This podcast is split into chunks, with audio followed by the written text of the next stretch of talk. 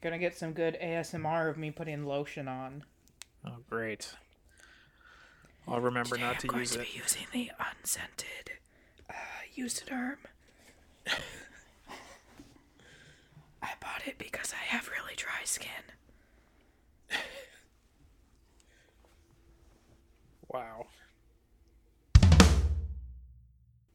So you figured out your number 10? I figured out a number 10 that I can justify to myself. So the fun the funny part is between me telling you I'd found my number 10 and us answering the phone call here, I found a new number 10. so, I think It was more difficult than I was expecting to order them.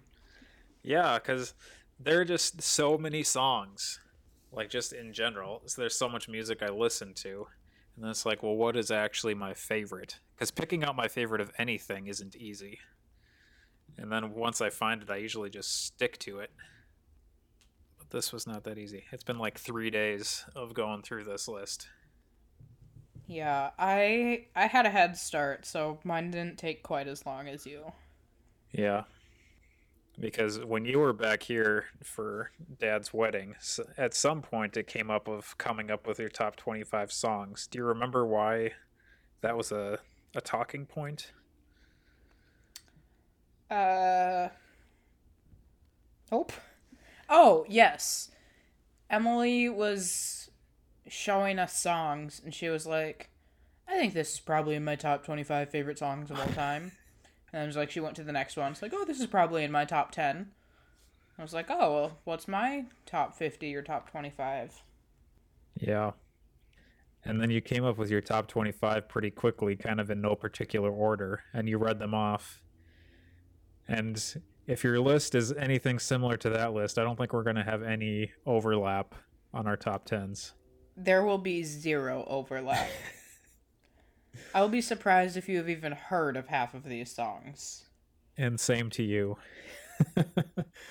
but that's Great. the thing with that's the thing with how many songs there are so like when i suggested we talk about movies and you said i don't think i could have named 10 movies in your top 10 there are only like in the us i think they're average 800 movies a year and like they're probably 800 songs uploaded to itunes since we started this phone call Yep. I had a hard time doing this too because, like, all time favorite song is different than my favorite songs right now. yeah So I can go through and I can look at my most recently played songs on Spotify, but they're not like my favorite overall songs. Yeah, this list is definitely going to be sort of a picture of who I am as a person right now. Because I don't know that a lot of the music that I listen to has carried through as my favorite, like listen to growing up, which I was finding I was which I was finding as I was putting this list together. And then there are, like you said, songs I listen to right now that I like them a lot right now, but I wouldn't put them on a on my favorite like overall list. Mm-hmm. It's hard. It's definitely sort of a subjective uh, criteria to the picking the top ten songs, because I would say also also my my top ten favorite songs. I wouldn't expect these to be the top ten best songs ever made. no. No, I don't think I would call any of my songs even in the top 100 of best songs ever made. And it doesn't help that music has been made like since the beginning of human history. So how would you even how would anyone even put together criteria for all the different styles of music that there have been over the thousands of years of music? I was talking to Emily sometime within the past four years, and she was trying to name like the all time five best bands, and she tried to convince me that Coldplay was one of the best bands of all time. I would say no. It's like I, I have met literally zero people who actively listen to Coldplay. I know one. One of my staff from when I was in Georgia. according to Emily. They're one of the best bands of all time. They didn't even when they played the Super Bowl. They didn't even like play their own halftime show. They bought, brought Beyonce and Bruno Mars back. Mm-hmm. But they've just been around for so long. Well, so they're good. so have a lot of people. So I asked you how we should do this, if we should go back and forth 10 to 1, or if we should do one person 10 to 1 and then the other person 10 to 1. And you said, and I think I agree, that we should go back and forth 10 to 1. Because I think when someone listens to a top 10 list, they don't want to go from 10 to 1 and then restart 10 to 1. I think once you get to 1, people are done listening. Yeah, that makes sense. So I don't know whether you want to go first or I should go first. You can go first. All right. So, when I told you that I had come up with my number 10 just 10 minutes before I texted you, that was Smooth Criminal by Michael Jackson. And I still think it's a good song. It's the only song I will say that I've ever actively wanted to dance to, but I wanted to be able to dance like Michael Jackson to it. so I'm not going to dance to it. But I started thinking about like a lot of the accusations about Michael Jackson and sort of some of his actions as a person and this had some questions about how do we interact with people who have had like how do we interact with creative people or any people I guess who have had accusations similar to his or to other people. And I started thinking about maybe this isn't a conversation I need to get into right now. And also, maybe this isn't actually just because I wanted to dance to this song doesn't mean it's maybe in my top 10. So instead, I chose a song that you probably have never heard of. And it is a song called Jesus He Knows Me by Genesis. Never heard of it. Have you ever heard of the band Genesis? Nope. Have you ever heard of a person named Phil Collins? Yes, I know who Phil Collins is. So Phil Collins was the lead singer and the drummer for Genesis. Jesus He Knows Me is a song. It came out in 1991. The only reason I know that is because I was just watching the music video and it said Jesus He Knows Me 1991. Solid. And the song is about he wrote it, he said like staying in hotels in the United States and seeing like prosperity gospel type preachers on TV, like televangelist people, and just some of the things that they were saying versus like what they were doing. And so it's really a song sort of um I don't want to say it's against these people, but it would be like uh I don't know, almost like an accountability check. It's very um what's the word? It would be like a satirical type song. So I don't know how to this might be I don't want to go through every song and like play each song for the other person. So that might be one Mhm. to just listen to later, or I guess all of them will be. And I don't know whether we I'll could like. Do we have a YouTube channel? Yeah, but I don't want to put stuff in and then get. Uh, we could just like hits. put them into a playlist on the YouTube channel. Yeah, So if anyone wants to listen to our songs, well, Yeah. not our songs. And I'll be putting links in the show notes. But like, I don't want to play the actual songs and get copyright hits. Mm-hmm. Good start to a podcast. Yeah, I don't know how that All right. works in the podcast world because I listened to another podcast where they have put clips of songs in their thing, and I don't know how that would be policed. So I guess just do your I best in fully explaining. understand it. Yeah, just do your best in explaining the song. I took more time trying to think of which songs were in my top 10 than how I was going to explain what they are. yes. So my number ten song. I don't know if you know this song specifically, but you know the band. It's "Words I Couldn't Say" by Rascal Flatts. I could probably, I don't know it off the top of my head, but I could figure it out. Mm-hmm. It's basically um, the singer is singing about like a relationship that didn't work out and then how he like didn't say all of the things that he wanted to say in that relationship and now he's not in the relationship anymore and he's just left with all these words that like he wish he would have said but he didn't so i had a hard time coming up with my number 10 and then i decided that it was going to be a rascal flatts song because rascal flatts was really important to me throughout Your entire most childhood. of elementary school. I've seen them in concert a couple times. And even though I'm not like into country music anymore, I still really like them. Or more so their older things. But I really liked this particular song because the message that I got from it was like if you're in a relationship like romantic or like a friendship like don't hold back or else something might happen and you're going to regret all of the things that you didn't do. It's like if you care about someone, tell them that you care about them. Otherwise, sometime down the road, you might not have that chance anymore. and You're gonna regret it. Yeah. Yeah, just looking at the lyrics for that song, I don't recognize it. I would have to hear it, I think. Yeah, it's definitely not one of their more popular songs, um, but I think it's one of the more meaningful ones. Yeah. But it's not like a radio hit because it's more of a slow song. Yeah, I'll have at least one of those like that coming up on this list from another artist. And that was an interesting thing too, trying to think about how like what criteria I was going to choose for a song because there's like there are songs that I like the sound of, but I literally know none of the lyrics and I don't know what the lyrics are saying. And then there are songs where like the lyrics are fantastic, but the song itself is just okay, like sound wise.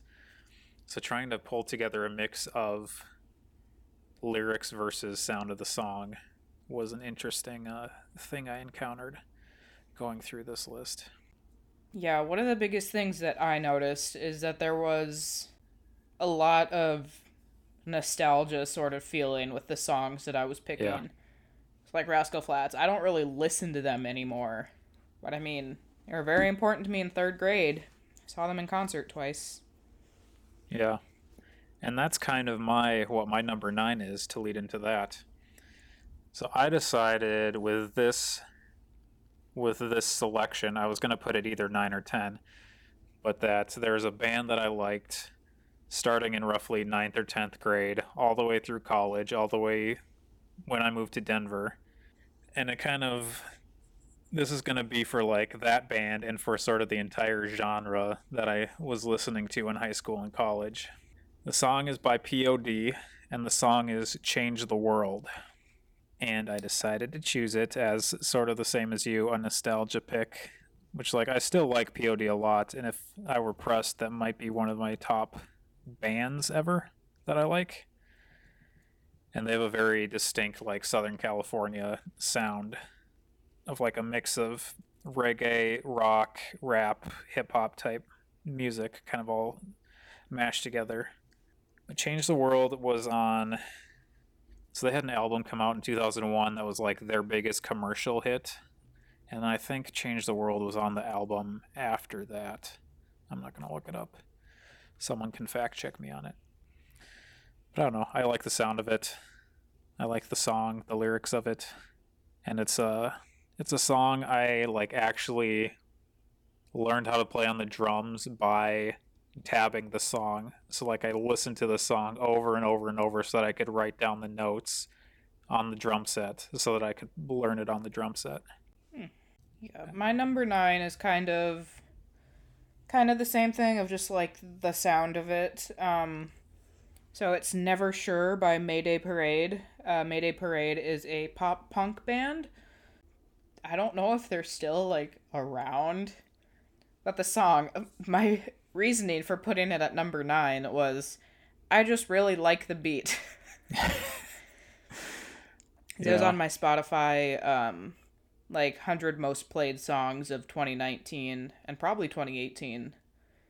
But, like, the lyrics aren't that great. like, the song is about, um, like, a dude getting into a relationship and, like, one of the lines in the chorus is, I won't lie, I only love you for the heartbreak. She was like, he knows that it's not going to work out. It's like, these are kind of some not great lyrics. But I just really like the beat. And it's one of the more recent songs that I found that I really like. Just for the sound of it. Yeah. I didn't end up with any pop punk on this top 10 list, but there are a couple in my honorable mentions. I didn't listen to pop punk in high school because there were girls I knew who listened to pop punk and I didn't want to be like them or listen to the music they were listening to. Emily very much was into pop punk like when she was in junior high. Like yeah, when I st- Bowling when I- for Soup, Good Charlotte. Yeah, like when I started listening to pop punk within the last like 5 years, I went back through some of that early 2000s pop punk and I was like, I know all these songs because Emily was listening to them. Mm-hmm. I'm just a kid and life is a nightmare. That's Yeah. a good Charlotte one. No, that's a simple plan. Oh, a Simple Plan. My Yep. kid's bowling for soup who does the Bruce 1985. Springsteen, Yeah. Madonna. So, fun fact there's a Mary Kate and Ashley movie where, like, one of them is in a band, and then the other one's like a super ap- academic type person who's supposed to be giving a speech. Like, do you remember that movie? Have you seen that movie? I don't think so. Anyways, in this movie, Simple Plan is in the movie. And while I was watching the movie, I was like, that's not a real band. They just made up a band for this movie and they called it Simple Plan. Shows what I knew. Definitely a Within real band. Within the past five years, Emily went and saw them in concert. really. Interesting. It was like a standing room only, and she just went there because it was like 20 bucks or something. Interesting. That's like the only Simple Plan song I know. They do the Scooby Doo theme song. Maybe now they do. They didn't when I was watching Scooby Doo. What's new, Scooby Doo? We're coming after you. That that's them. Gonna solve that mystery. I don't know that version. How old are you? I'm 28 years old. The Scooby Doo I was watching was the old school Scooby Doo with freaking what's his name, the radio guy playing Shaggy. Oh man, what's his name? He did the like the top 25 before Ryan Seacrest. This is gonna bother me until I think of his name. Casey Kasem. Casey Kasem was playing Shaggy originally. So it's the 2002 show What's New Scooby Doo. Oh, Had I three seasons. That's what they sang the theme song for. Do not know. Anywho, now that we've gone off on that sidetrack, on to number eight. So my number eight is a song that is called "On My Own" by Tessa Violet. Do you know who Tessa Violet is? Does she make YouTube videos? Yes, she used to be known as Meekakitty on YouTube, Oh, yep. and then she transitioned from YouTuber primarily to now she is a musician primarily. So she put out like in 2012 or something she put out her first album like a full-length album and then a couple years later she put out a it's probably not as early as 2012 anyways after that she put out an ep which had five songs on it and on my own is number four on that track list and when i saw her in 2018 in chicago that's the only song from that ep that she didn't play I was like, man, that's like the song I connected with the most. It's like the opening of the song lyrics. I put my foot in my mouth again. I hope they still want to be my friends. I got desirable Yes. I got desirable qualities if you don't mind my obsessing with me. It's like this sounds like sounds like, you. me. and then I saw at that show she was like, "Yeah, I have an album all ready to go, and I'm going to be releasing it soon." And it took her like a year and a half to release it. And I was like, "You just played all these songs at the show, and I'm waiting for them to be released." and her new songs are good too, but this is the one of hers that, like I said, I connected with most on a personal level. Yeah. When she went by Meekakitty, she was in a Rhett and Link video. Yeah, the uh, The breakup song. yeah, she was in that. She was also in the. There was one they did, "Beat the Heat." She was in that song, that video. Also, fun fact she was in. Have you heard of the band Family Force 5? I have heard of them. She was in a video of theirs called Cray Button when I was a senior in college. And she Push was the like, cray button. Yeah, she's in the video for that song. And I'm watching the video for this song, and she's like pretty prominently featured. And I'm like, Am I supposed to know who this person is? It seems like the way they're filming this, I'm supposed to know who she is. And it turns out I did know who she was, but I didn't realize I knew who she was until about four years later. Hmm. Because, like, I. She did a video on the Vlogbrothers channel, bringing them back into this for one of the for Hank's paternity leave, I think. And I think that's when I started watching her videos and then went back. I was like, oh, I've seen stuff she's been in. How about that? My number eight, I think, is going to take a whole lot of people by surprise, including you. It's the song Long Live by Taylor Swift. It's, I think, the last track on her Speak Now album, so it's like old school Taylor Swift. And the song is like Taylor Sw- I think Taylor Swift made it for like her band. So it's like Taylor Swift and her band like winning an award or like winning homecoming king and queen or like something stupid that's like not a big accomplishment in the grand scheme of life but like it meant so much to them at that point. It's like a bunch of teens in ripped jeans, we're to rule the world. Uh, and I really liked that because I was a teen who wore ripped jeans and I thought I was to change the world with all of my friends.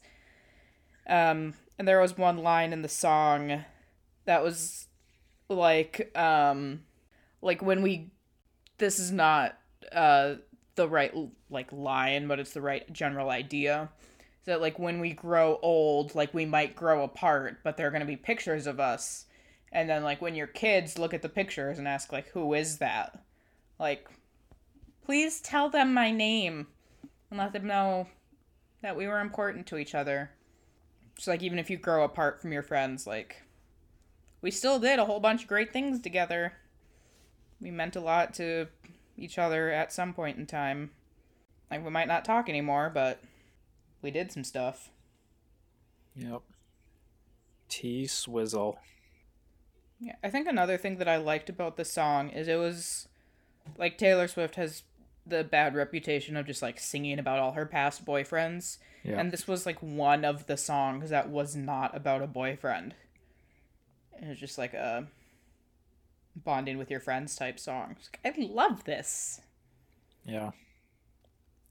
That might have been the album where it sort of switched for me because when she first got into country music, that was back when we had our basic cable package with GAC, Great American Country, as one of the channels.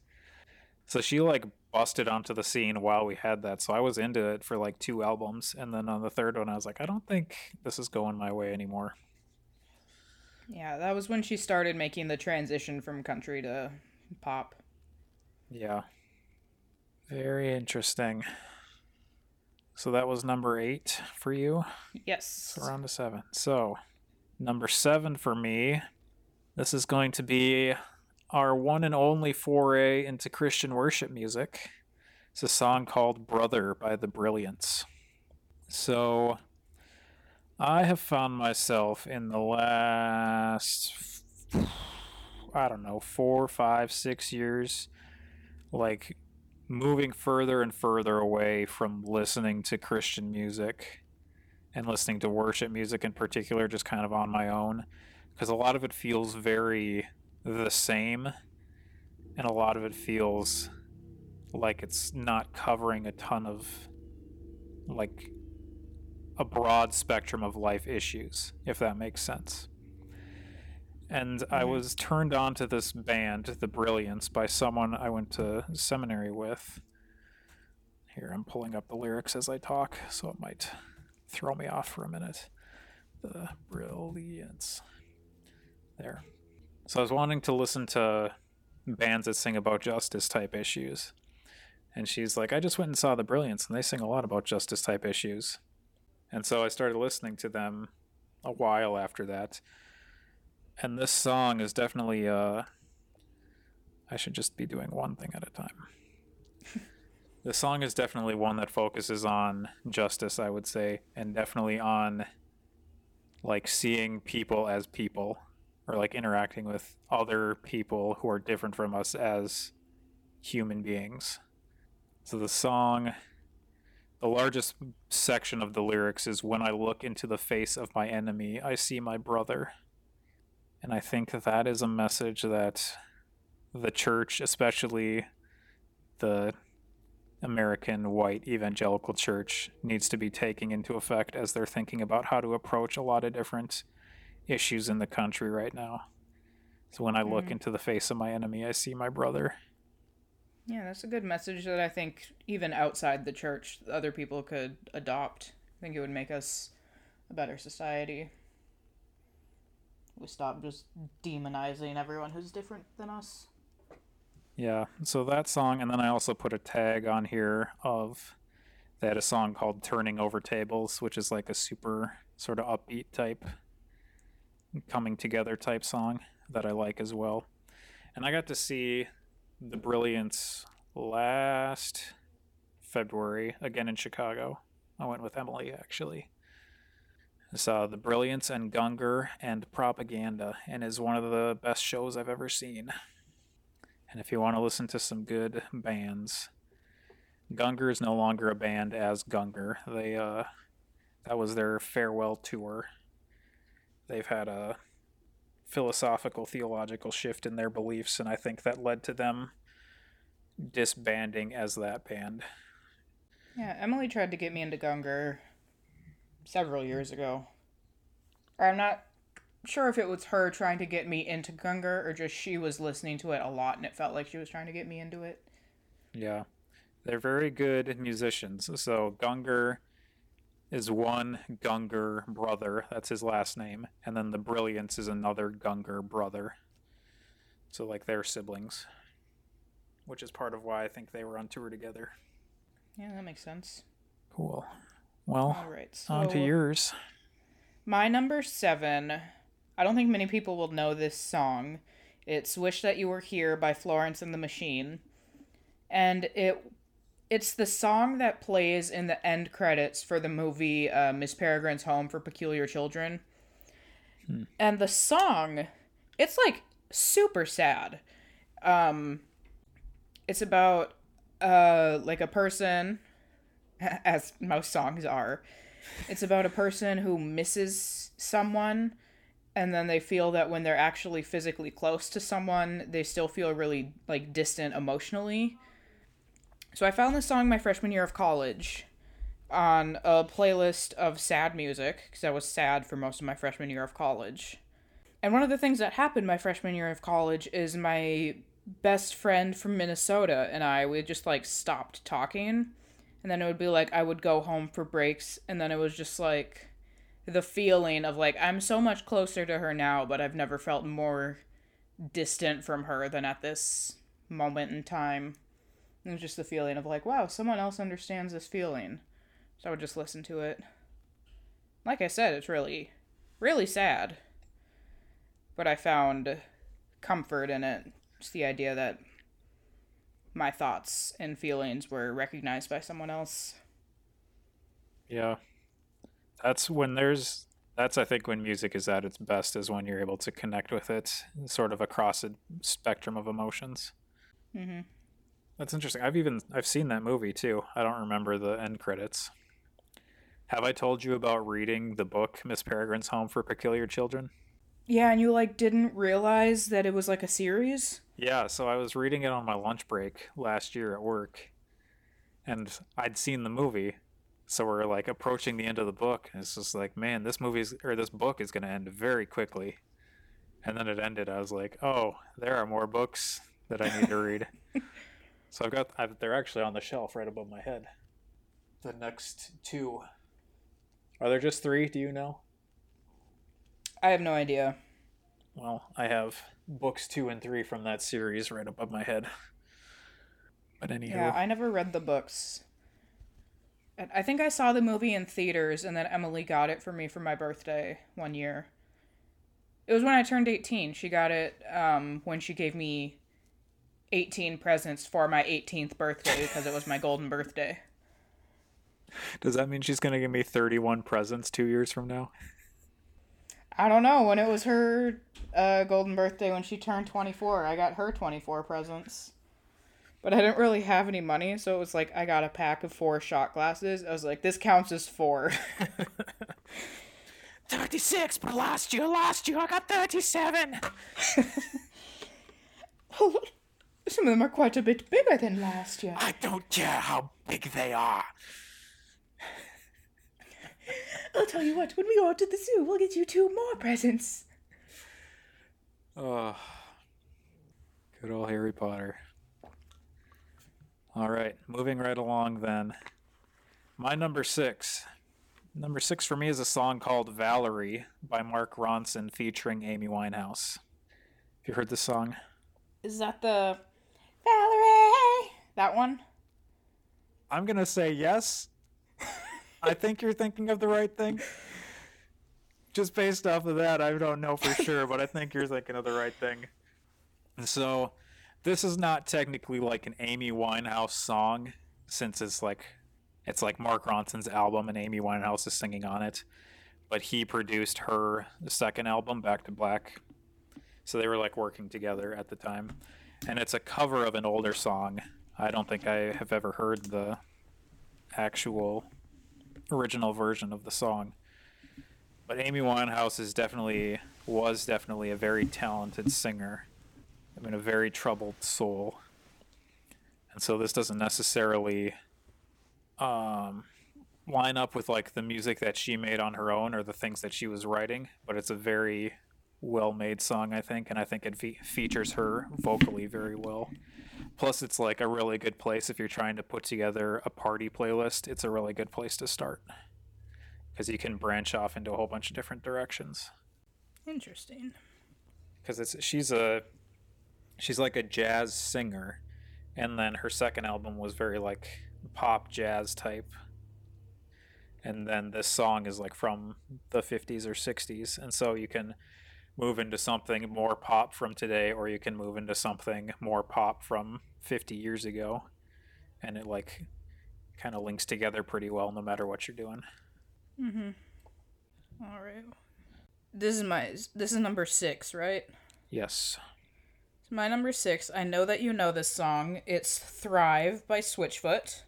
I do know that song. Yeah, we've talked about it as siblings before. Emily suggested it as a sibling tattoo. And the whole theme of the song is um what's his name? John, is that the singer? Yep. John is talking about how he wants to thrive in life and he doesn't want to just survive. And like there's a difference between getting by and actually living the life that you want to live. So he's talking about his struggles that he has trying to thrive. I think it's good. It's a song that if I'm in a certain mood, it'll always make me cry cuz I I want to be thriving in life and then sometimes it just like hits you like a ton of bricks just like I'm not doing the best I can and trying to get that motivation back to live your life the way you want to. Yeah. It's a song. also like the yeah. idea of like if you are sad or in that rut, like it's okay. It's not the end of the world. Yeah. It's a song or at least a lyric that I've thought of a lot in the last four years as I've basically just been surviving in life, just Mhm. trying to like like my my lengthy, lengthy search for a job I want to do instead of a job that just keeps me alive. Mm-hmm. It's like one of these things is happening and one of these things is not. And it's not the one I want to be happening. Mm-hmm. Although I suppose survival is better than the alternative, as Grandpa would say. That's a very grandpa saying. Yup. Switchfoot Switchfoot for a long time for me was like the gold standard of Christian rock.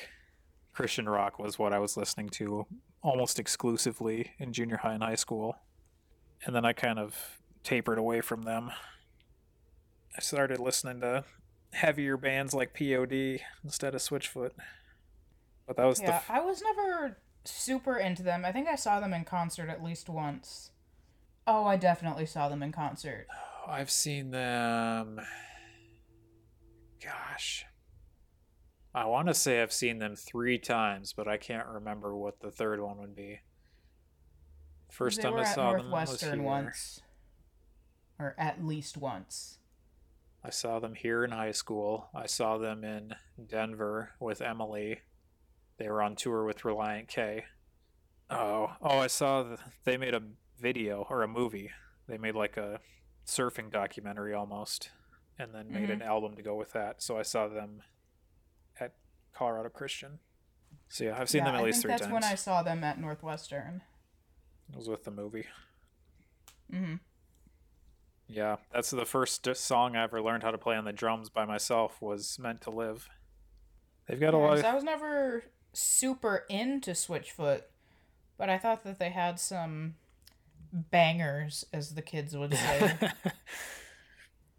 bangers. And Yep. Thrive is definitely not something that you would like bang your head to. No, that's more of a Dark Horses would fill that role, I think, hmm or something along those lines, or Meant to Live. Yeah, they uh POD filled Dare that. you to move? Oh, that's a good one. Yeah, POD filled the slot of that particular vein of nostalgia for me on this list. Hey everyone, it's Eric. If you've been following us for some time, you may have heard me say, well, we're not professional podcasters yet. I had my audio from this podcast to remind me of that as I was editing this week.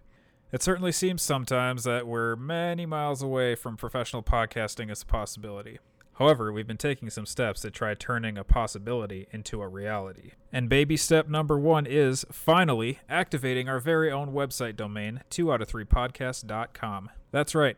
Ever so slowly, we're inching toward the digital age here at the 2 out of 3 podcast. Now, I do say baby step singular because while we have the domain, it does not yet direct you to a fancy new website. Instead, 2 out of 3 podcast.com will direct you over to our Patreon page. Patreon is a website dedicated to connecting a large number and variety of creators with patrons who help fund projects they love.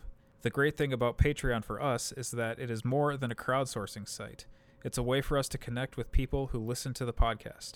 Many things on our Patreon page are free for everyone, but for as little as $1 per month, listeners of the podcast can become patrons and connect with us and with exclusive patron only content. If now or at any point in the future you're interested in supporting the show financially, head over to patreon.com slash 2 out of 3 podcast or the brand new 2 out of 3 podcast.com to go through that process. That's patreon.com slash 2 out of 3 podcast or 2 out of 3 podcast.com. Now back to the show. Oh, okay. So now we're Moving on, cracking the top at the five. halfway point. just crossing over the halfway point line. This is one I picked definitely more for the sound of it than for the lyrics, and definitely more for the artist in general than for anything. The song I chose is called Figure It Out by Orla Gartland. And I don't think there's a song that she's made that I don't like. She's primarily she primarily releases singles and EPs and she's said that she's working on a full length album, hopefully to come out soon. But this is off of her most recent EP, which I think came out earlier this year. She's a uh, a very talented Irish writer, singer, guitar player. She like has her own music career, and then she also plays guitar in Dodie Clark's band, who just goes by hmm. Dodie musically. But she's very good. If you get the chance, check out her YouTube channel because her original stuff and her covers are really good. She has a cover of a, a Fleetwood Mac song that's on a playlist I have on YouTube. But very talented. Yeah. My number five. I think five is like the perfect spot for it. It's American Pie by Don McLean. Eight minute song. It's wonderful. And I chose it mostly because it's a very nostalgic song for me. It was a song that dad on his dad had on his iPod back when he had like an iPod classic. And it was like the highest I piece of that. technology I in have our it here. Yeah, it was like the highest piece of technology that we had in our house, and I like I thought it was the coolest thing. And then at one point, um, it had to have been several years after he got the iPod. He somehow accidentally erased his entire iTunes library.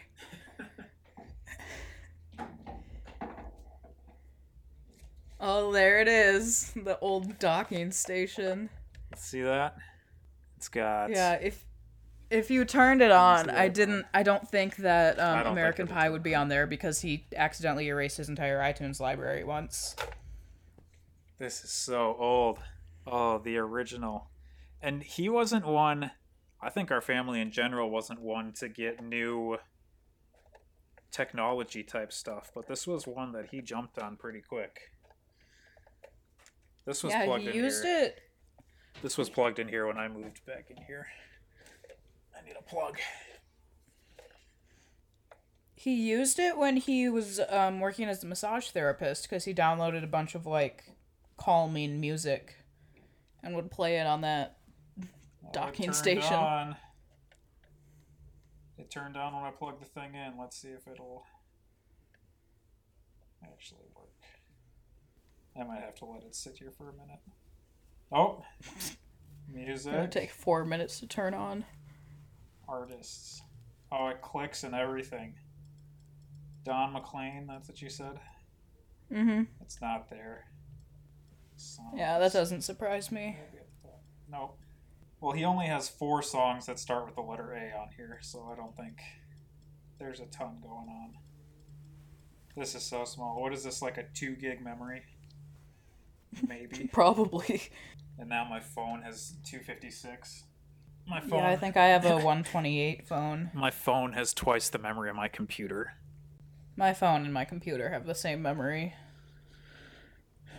Ugh. Yeah, but American Pie, it reminds me of my childhood. It was a song that um I think I bonded with both of our parents over in two different ways. Because it was a song that I definitely listened to a lot more with dad.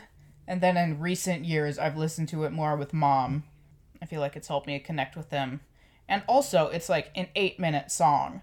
And I think it's pretty cool to be able to sing all the lyrics of an eight minute song and annoy everyone around you. It's like, haha, you thought I was done. Just kidding. Yeah.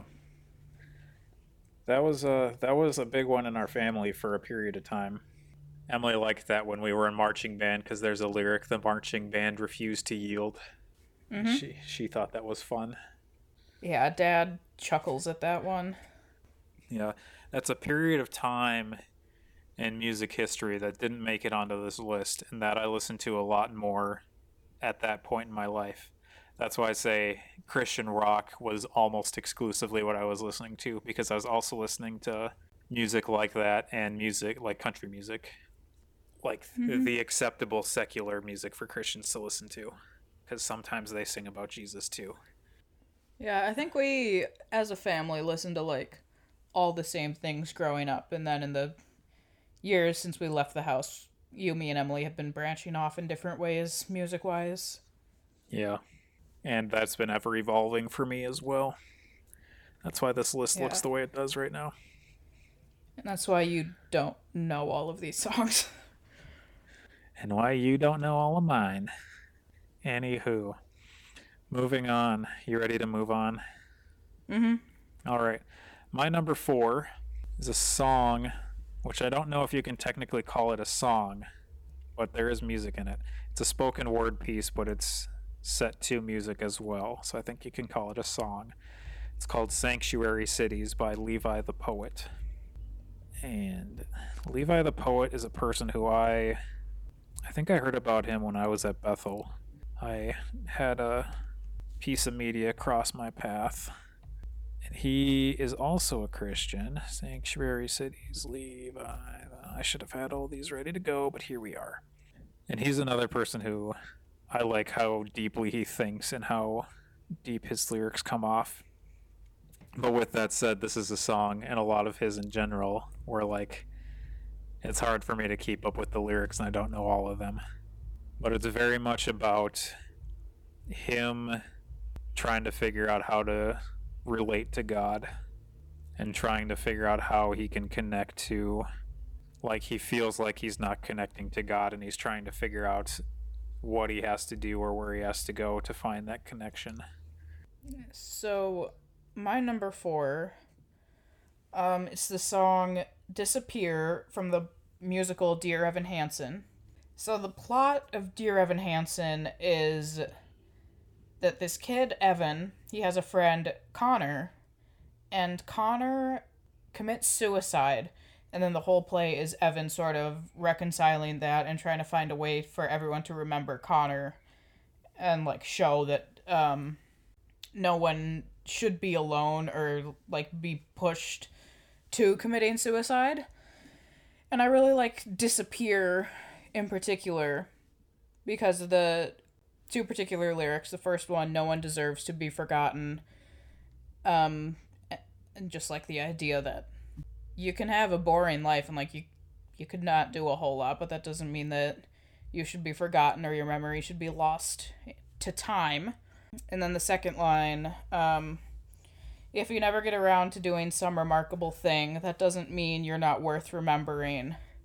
And I've found some comfort in that line because it's like I feel like um, I'm meant to be doing great things with my life, but even if I end up not doing great things, like I've still lived a life that I can be proud of and that's worth mentioning to people.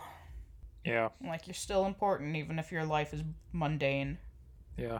That seems to the thematically seems to pair well with your thrive choice. Mm-hmm. I don't know Yeah. hardly anything about that musical. I've listened to the um, soundtrack several times, and I just about went to go see it in Des Moines. It was here last winter, maybe, um, but I just never got the chance to go. Is the song there's a song, is it called like Waving Through the Window or something like that? Or is it called something Mm-hmm. That's one else? of Emily's. That's like the only songs. the only song I know from that. That's also the one they did for the Tonys. Yeah, that was a song about Evan, the main character, feeling that he was like not visible in his life, like he was hiding inside himself. Interesting. Yeah, I I think most of the musical, like most of the soundtrack is pretty good if anyone's looking for a musical to listen to. You can get like a kind of understanding of what the musical is about through just the soundtrack, which I don't think you can get with all musicals. Yeah, unless it's Hamilton and that's just the whole show is music. Couldn't get through that. It's so good. I didn't end up putting any musical songs on my list, but because like Hamilton itself is like its own thing, and it's hard I think to pull a song out of a musical mm-hmm. because like or to be my favorite, I guess. Because like I could say I like the song Yorktown from Hamilton, but like it's very much embedded in the context of that musical. Also, if you've never listened to it, listen to the Hamilton polka by Weird Al. It's so good. And then watch the Jimmy Fallon inter- interview with him and Jimmy Fallon and Lin Manuel Miranda. It's fantastic. Yeah, I just never get through it because it's like I feel like you have to be focused on it. It's like Yeah. two hours. It's like two and a half hours, yeah. The length of the show. Because all of all of the lyrics are all of the words in the musical. hmm Which he's the Lin Manuel Miranda talked about that that it didn't make sense to go from the way they were singing and what they were singing about to just normal dialogue. hmm Which I didn't know going into the musical. I didn't listen to the soundtrack before I saw the musical. Which I actually I appreciated. Yeah, it was like revolutionary, different way of doing a musical than had been done before. Yeah, and of representing history on stage, with it not being mm-hmm. same person of skin color performing as the person was. Yeah, they just had the open casting. Whoever Cool. played the role best got it, even if they weren't white. Which I definitely didn't know what to think about when I first heard that, and then when I saw the musical, it's like this makes total sense. It's like the best way to do it. Mhm. All right. Right. So now we're going into the top three favorite Top songs. three. Number three. This was sort of a difficult decision because this was another one where I chose a song to represent a band, sort of in homage to the band. So I chose the song Subdivisions by Rush, which to Rush fans might be a little controversial because it's not typically considered one of their best songs, but I think lyrically I like it a lot. It's about like a teenager sort of on the outside of the uh like on the outside of popularity trying to just live as a person in like suburban I guess it would be suburban Toronto, but just sort of a an interesting thing, an interesting way of not interesting way. It's just a really good song. I like it a lot, and musically, Rush is very talented. All three of the people are talented on their own. They're very good together. But there are, are so many songs. Like I was going through all the songs, like at the top of their just normal playlist. And it's like I could put ten of these songs just in this list on their own, and I could probably have a pretty decent list. Mm-hmm. But Rush is one. So all of their lyrics after like 1975, like their second studio album, were all written by the drummer, which is atypical, but he was like the smart one, quote unquote, and he was like reading books, and the other two were like, hey, maybe this guy can write lyrics. And then he started writing like really nerdy lyrics. And they're like, well, okay, I guess this works but there are other songs I also have written on here. I like the song Limelight lyrically. The song Tom Sawyer is probably their best known, and that's great musically. Spirit of Radio, also very good. The 2112 Overture. So, in the start of their career, they were writing songs that would be for the entire side of an album, like a record. So the mm-hmm. 2112 Overture is a 20 minute long song that's in like six acts. And it takes all of side A. And it's so good. It was like their. So they were like in this back and forth with their label about wanting to write songs of this length. And the label being like, we don't understand this at all and it's not selling and 2112 that album was like their last it was it could have been their last hurrah if it hadn't sold. And then it sold and the label was like well i guess we'll just let you guys do your own thing now. And then it wasn't until the early 80s that they were like we're not going to write these long songs anymore. This is getting ridiculous. But this is also an homage because their drummer neil peart just died earlier this year and he's my favorite drummer and one of the greatest, if not the greatest, drummers of all time.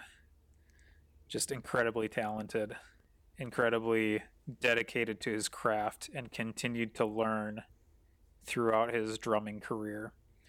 Like in the late 80s, early 90s, he started taking jazz lessons from like uh, Peter Erskine, I think, who was like the jazz director at USC, Southern California, just to like be able to move from he was very focused on like the beat and precision and he started studying jazz in order to have more flow and be able to do more improvisation in live sets so that he would have because all of their stuff was so scripted and they played almost everything completely live to tape.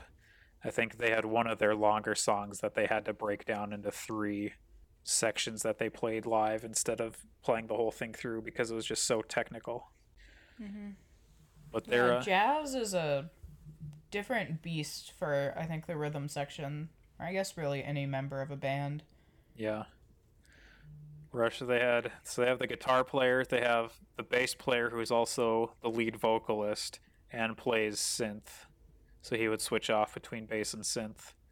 And then the drummer who had like a 100 piece kit with a bunch of electronics and stuff. But one of the, one of the great bands in music history that was looked up to by the majority of rock musicians coming up from the 80s and the 90s and sort of was on the outside of I guess popular culture and pop rock culture. And it took them like 10 years through 10 years of eligibility to finally get into the Rock and Roll Hall of Fame but that that's my pick for number three in homage to Rush and R.I.P. Yeah, Neil Peart. Rush isn't a band that I like listen to. I know that you do because you sent out a list of all your CDs that you own once. I was like, why do you have eighteen Rush CDs? Yeah, I have. Um, but I recognize that they are big band. Yeah, and they were one of the things that is so amazing to me about them is that they played together for 40 years. And they the one break they had, they had a 4-year break because Neil's daughter and wife died within like 6 months of each other and he just needed to stop for a number of years. And he was basically just on a motorcycle riding around North America as they were deciding whether music was going to continue to be a thing or not.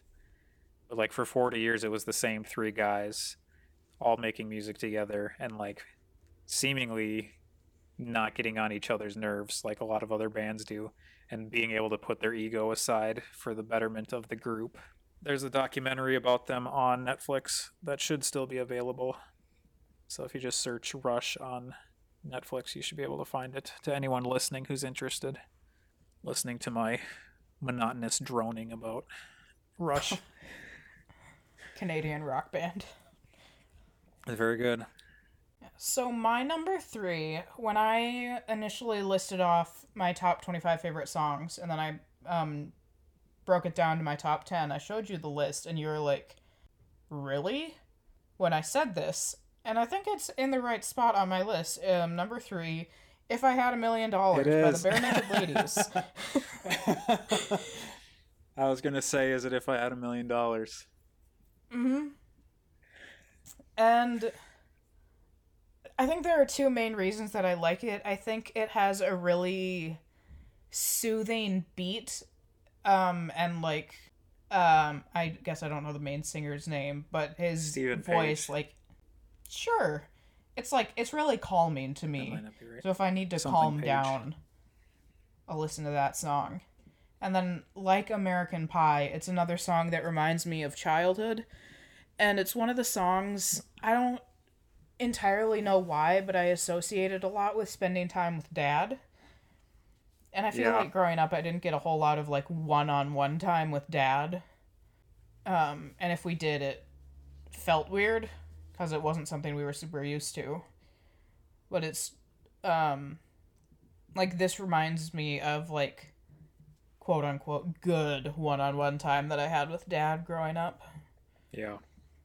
I will say that I've spent the last two days listening to Barenaked Ladies trying to figure out if there was a song that I could put on this list from them.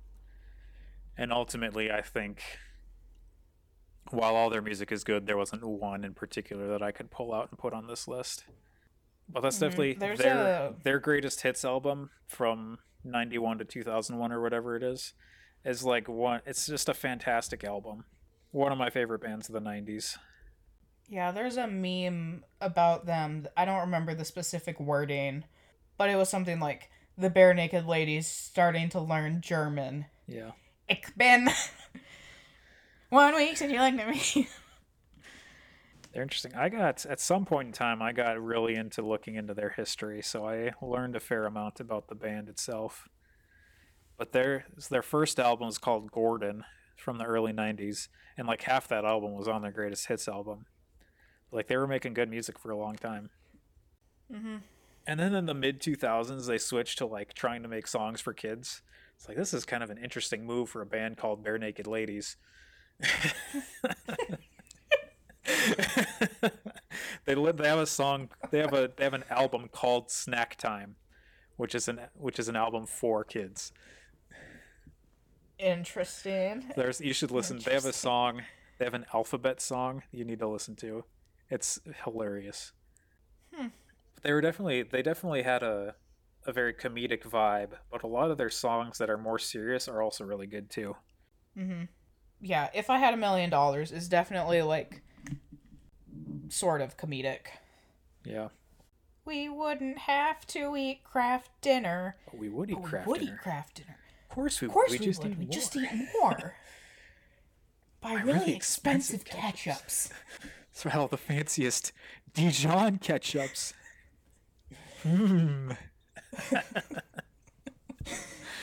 I listened to that song today. Yeah, like the lyrics, like not at all serious. Kind of stupid when you think about it, but I like them. What? Even one week. They wrote the song one week. It was the last song they wrote for that album, and they just needed a random B side. And apparently, not the main singer, but the other singer guy, would just in their live shows do an off the top of his head rap at some point in the show.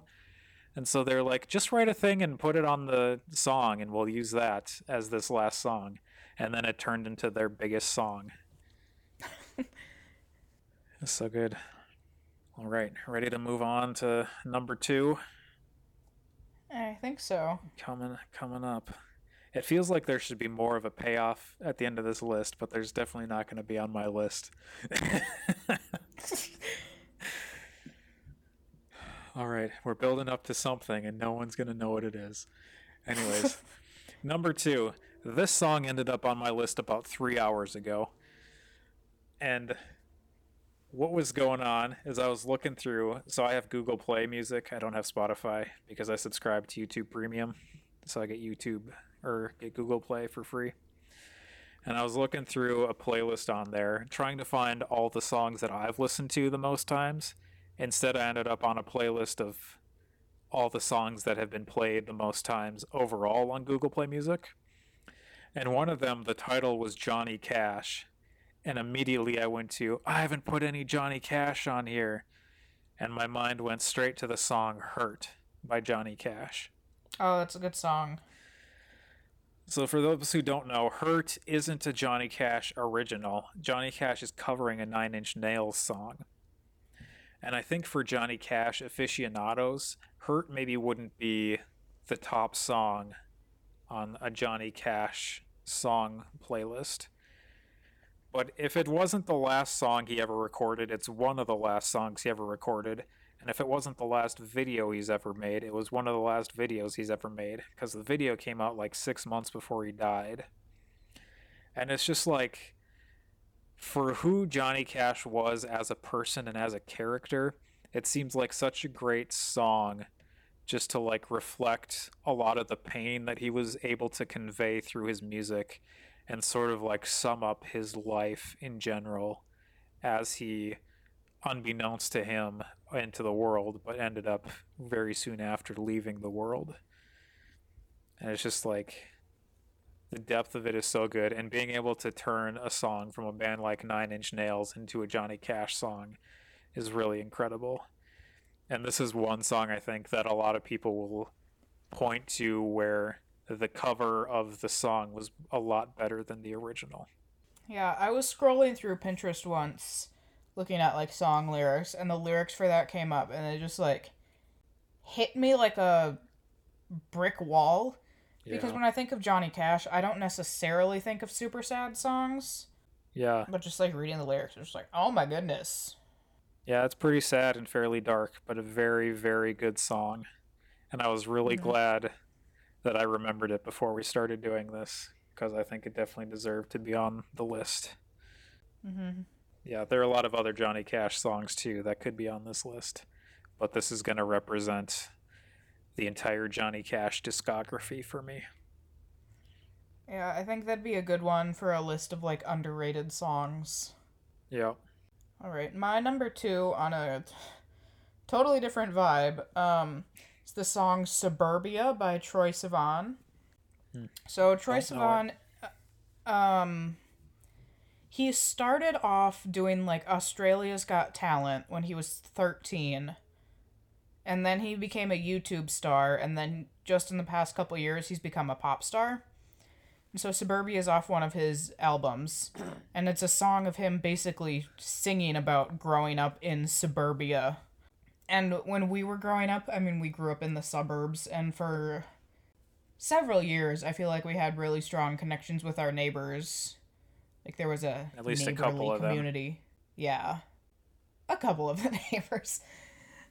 And just listening to the song recently, it brings me back to growing up and being like seven years old and living in our neighborhood with neighbors who we used to talk to and now we like don't know any of our neighbors well then we moved out and i definitely don't know any of the new neighbors um and there's a line in the song oh how's it go um it's something about like they say that nothing ever changes in suburbia but they have like they the people in suburbia have new lines on their faces so it's like things Like they're kind of staying the same, but we're also clearly aging and things are progressing with us.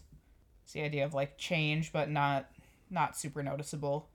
And as someone who doesn't like super noticeable change, that's comforting. Yeah. We both ended up with a suburbia type song on our list towards the top. So that was subdivisions for me, the my number three song.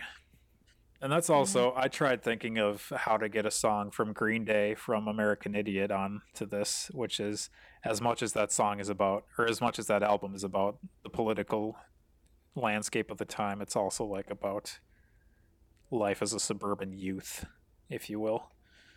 Mm. I think growing up in suburbia is distinctly different than growing up in like the city. Yeah. Even though parts of our parts of our suburb were maybe rougher than parts of the city. Uh, There's a story um junior senior year of high school. My English teacher, the English teacher in ALP, like our combined for those who don't know, the combined English and English and social studies credit class that we had at our high school. So the English teacher from that was talking about being on a a field trip somewhere in Minneapolis and the kids from the school group being like scared in Minneapolis and then the English teacher was like, "You're from Brooklyn Park. They're afraid of you."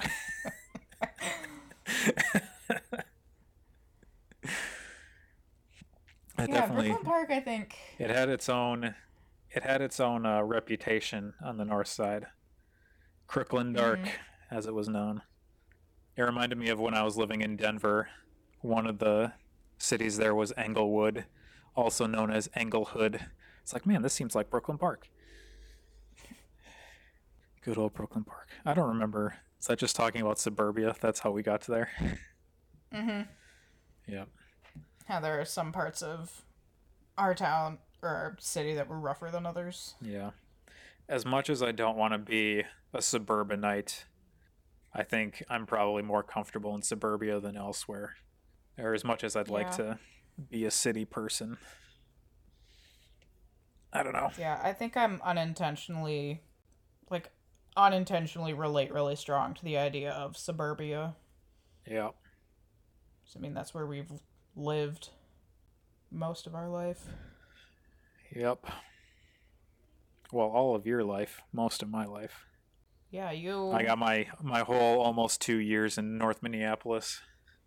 Uh, but anyway, moving on, we have reached the top of the list, number one. And as I said, there are not very many people who are going to know this song. The song is a very interesting song. It was just released as a single. It wasn't released on an album at all, which I thought was interesting when I first found that out. The song is one I relate to very strongly for a very specific reason, which may become apparent when I tell you what it is. I'm very poor at building up the anticipation, so here it is. the song is called Writer's Block, and it's by, by Brother Ali. Writer's Block by Brother Ali. So this song Brother Ali was working with a new producer. Brother Ali, I should say, is a white albino Muslim rapper live, who lives in Minneapolis. Like he moved around the upper Midwest, but he's from Minneapolis now. And he was working with a new producer for the first time from Seattle back in 2012, 2013. And he was in Seattle, basically just in a hotel room, banging his head against the wall, trying to think of something to write to go along with the beats that the producer was giving him. And he just had this severe case of writer's block. And the producer was finally like, dude, you're paying for this time. Just write something about anything. So Brother Ali literally wrote a song about sitting in a hotel room with writer's block. And it's like the song I have most strongly related to ever about just having writer's block and being like, why can't I write? Why can't I make something? I'm just sitting here. Like I've got, I've situated myself so that I have the time. Like I have all these distractions out of my way right now, and I just don't know what to write about. And I relate so strongly to this song that I wrote a blog post about this song. Like I don't know if you remember when I was blogging every day a couple of years ago, which lasted for mm-hmm. two months. But one of the things I wrote about was this song. And it's just it's not just there's some points in here. It's like the song starts I ain't trying to be one of them dudes that make hundreds of new songs and none of them are good. Like some of them are cool, but ain't say nothing new. Running through a verse just for something to do, and you're just writing about how he wants to write something that's really good. There's literally a, a line in here says, "I'm trying to give myself goosebumps." Okay, it's like I'm trying to write something so good that I give myself goosebumps, and that's like part of his issue writing that album, and part of my issue too it's like I'm trying to write something that's so perfect that it's like I'm not even able to write anything. So because of that, been there. yeah. So this song, it's almost a demo. It almost has a demo feel to it, but it's so good, and it has ascended to the top of my list, and it's been there for a while. So number one, Writer's Block by Brother Ali and I have other songs on here too. I like Brother Ali a lot. Rap rap is an interesting genre for me because usually either I really like something or I really don't. Like not like hate it, but just like can't get into it. And there mm-hmm. are songs from the same artist where like I really like this song, I can't get into this other song at all. And there's some of that with Brother Ali, but for the most part, he has a bunch of songs. I wrote down here Good Lord, Take Me Home, the entire Morning in America and Dreaming in Color album, the song Own Light, parentheses, What Hearts Are For. It's like he has so many good songs and he thinks very deeply, especially about justice stuff, which I'm keyed into. But this song in general struck me very strongly as someone who often struggles with writer's block or something similar, depending on what I'm making. Mm-hmm. Just any sort of creative block. Yeah. But just the fact that he wrote the song about writer's block as he had writer's block, just trying to write something. So good. So, my number one song. Um, I have a feeling that approximately negative one people will know this song. um, it's called Taken by Sleep, and it's by Tyler Joseph. Um, so Tyler is the singer for 21 Pilots, the big band. But when he was in high school, he recorded and like soft released on SoundCloud his own album when he was like 17. This is one of the songs from that album. So like it's not even on Spotify. You can just find it on YouTube.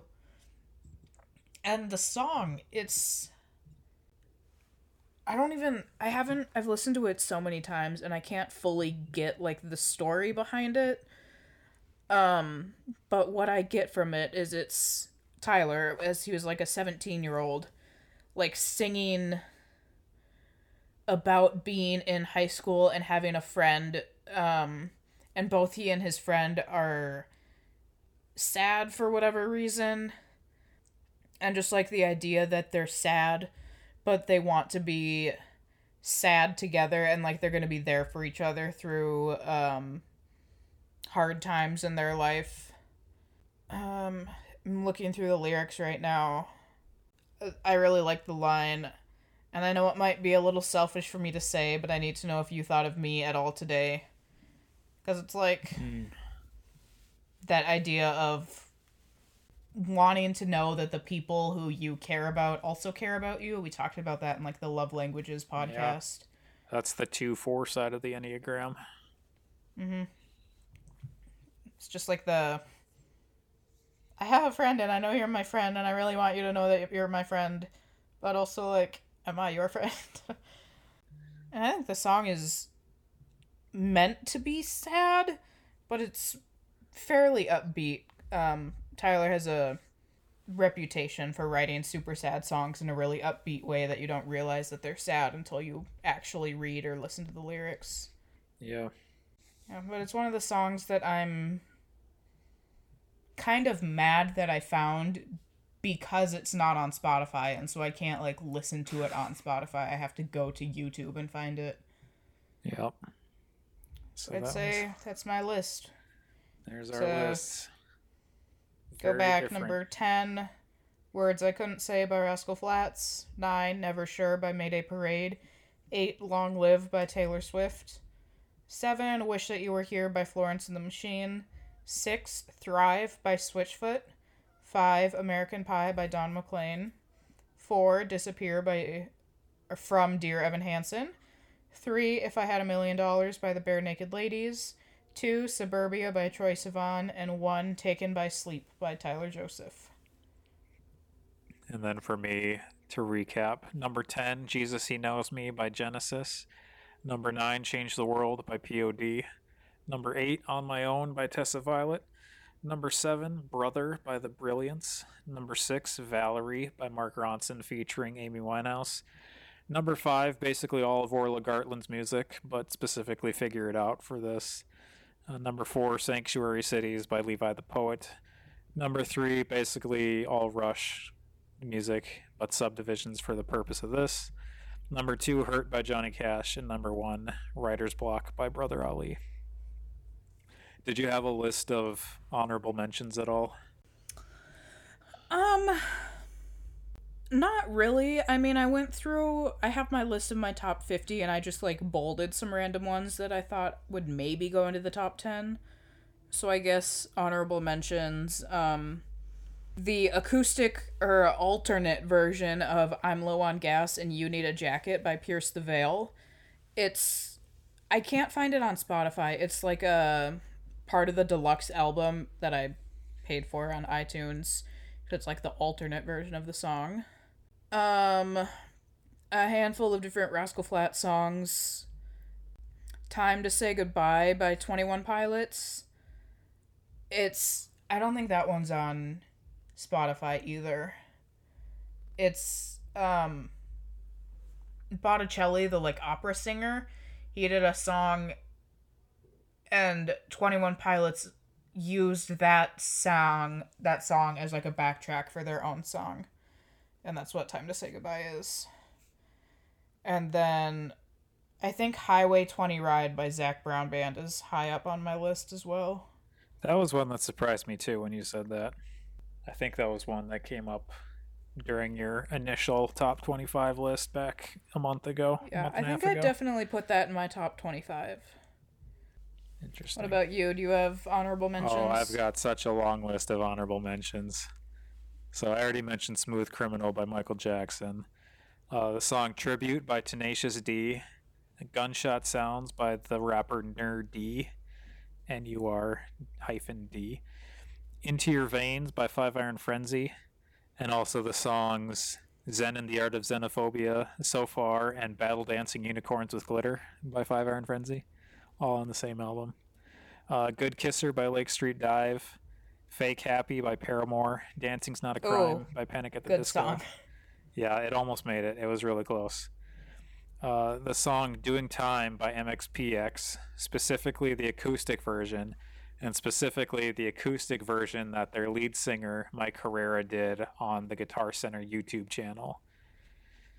Uh, Fall Goliath Fall by Project 86, Bitch Bad by Lupe Fiasco, Sing Sing Sing by Benny Goodman, uh, Wait So Long by Trampled by Turtles, Fast Car by Tracy Chapman, Amer- Oh, good song. America by Rammstein. There's, I've I've recently rediscovered a spoken word piece on YouTube called Shrinking Women by Lily Myers. I think the only, she only ever put two pieces on YouTube that I could find, but it's like a fantastic piece. Uh, the song Rejoice by Julien Baker, specifically an acoustic version on YouTube. New Horizons by Flyleaf, Soldier Poet King by the Oh Hellos, Death in His Grave by John Mark McMillan, Then Okay by Julia Nunes, also Used to Want by Julia Nunes.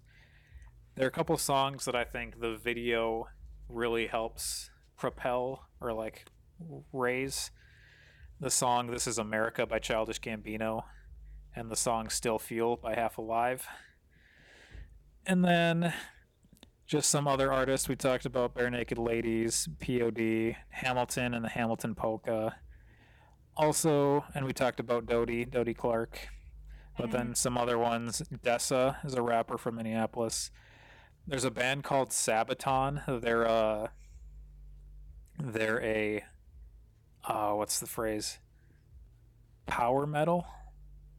But they're a band from like Sweden or somewhere in Scandinavia and they just write power metal songs about history. So they have an album called The Last Stand, which is about famous last stand battles like in history. And then also other bands, Children 183, Modest Yahoo, the first two albums by Icon for Hire, uh, music by Haim. I didn't put Lorde on here, but also Lorde, uh, Mute Math, and then Nirvana, specifically the Unplugged album that they did for MTV. Yeah, if you're ever on my Spotify, I make I think I think they're public. I make playlists of like the songs that I'm listening to.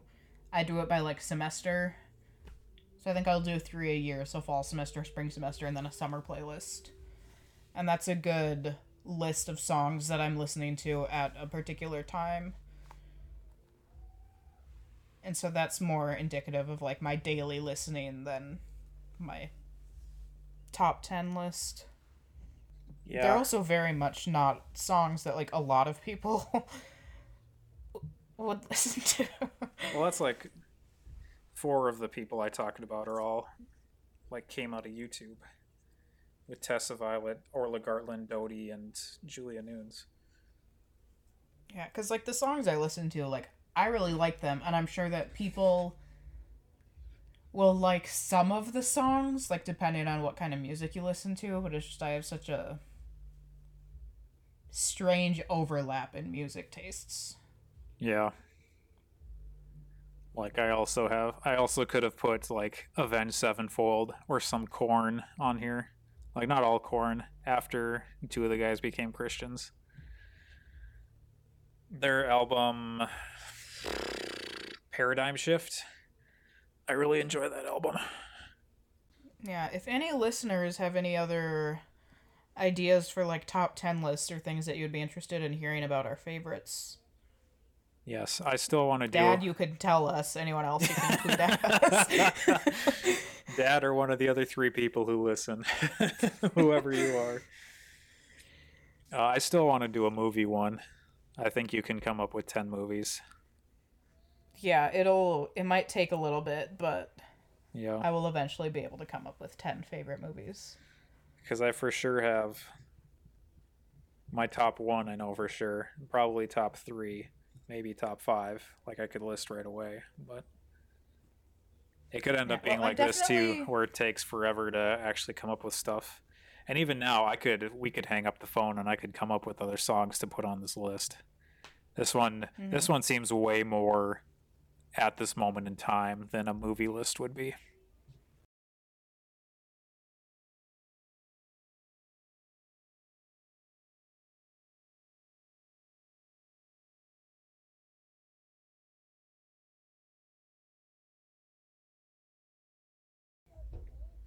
Um but these people are screaming outside my apartment. They do this every night. How are you partying every night in the middle of a pandemic? I don't understand. No one's staying home. Like, I went to Target the other day. I went to M's for a bonfire on Friday. And I went to the Target in Columbia Heights, and there were 25 people in line at least. I can hear that. Oh, now their car alarm's going off. But like split between the the normal lines with the cashiers and the self checkout lines, there had to be at least 25 people. I put my stuff back on the shelf.